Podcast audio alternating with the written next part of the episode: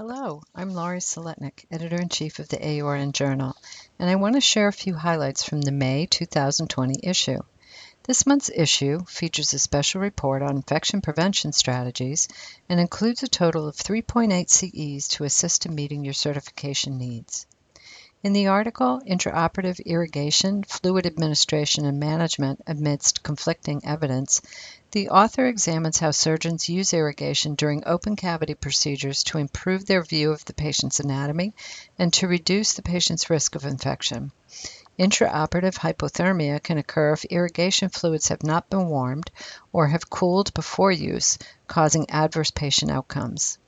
In addition, failing to manage fluid volume accurately may affect clinical decision-making and cause other complications.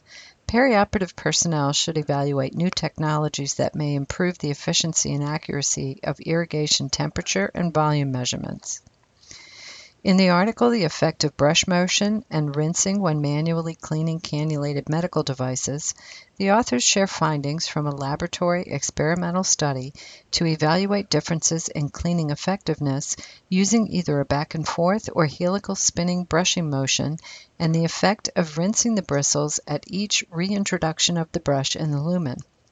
They also tested the lumen cleanliness after high pressure water cleansing without brushing.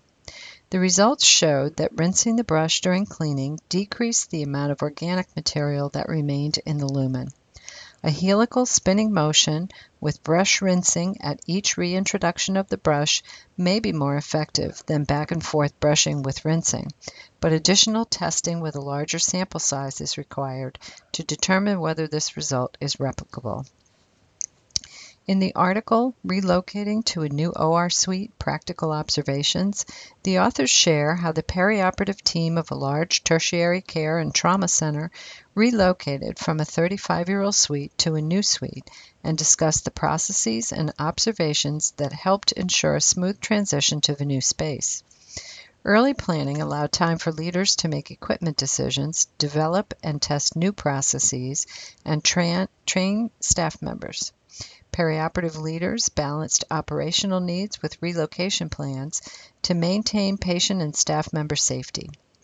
Open multidisciplinary communication combined with staff member participation and buy-in contributed to an efficient, safe move at this facility.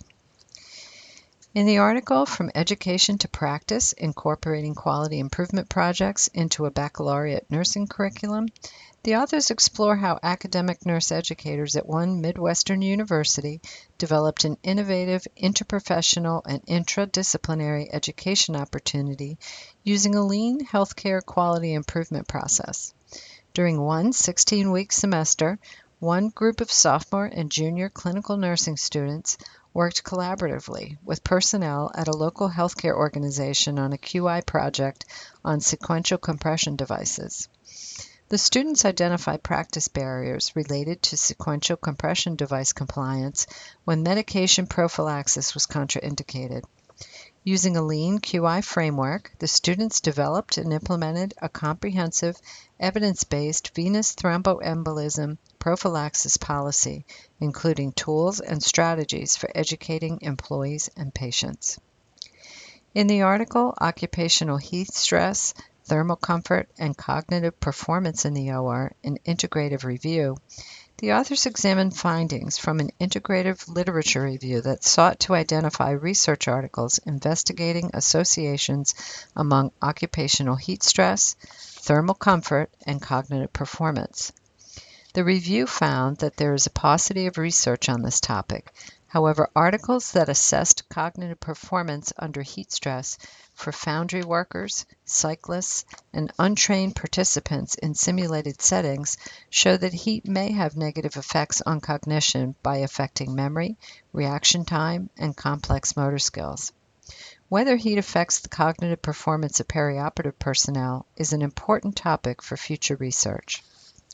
The Periop briefing section of the May issue includes a lead feature article on strategies to decrease contamination of the anesthesia work area, a Solutions at Work article on decreasing reprocessing costs by reducing the number of instruments and sets, and a Procedure at a Glance article on above the knee amputation.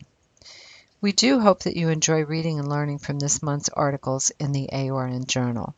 Please continue to share with us how you are translating research into your practice and implementing innovative practices. Contact us if you're interested in writing or peer reviewing for the AORN Journal.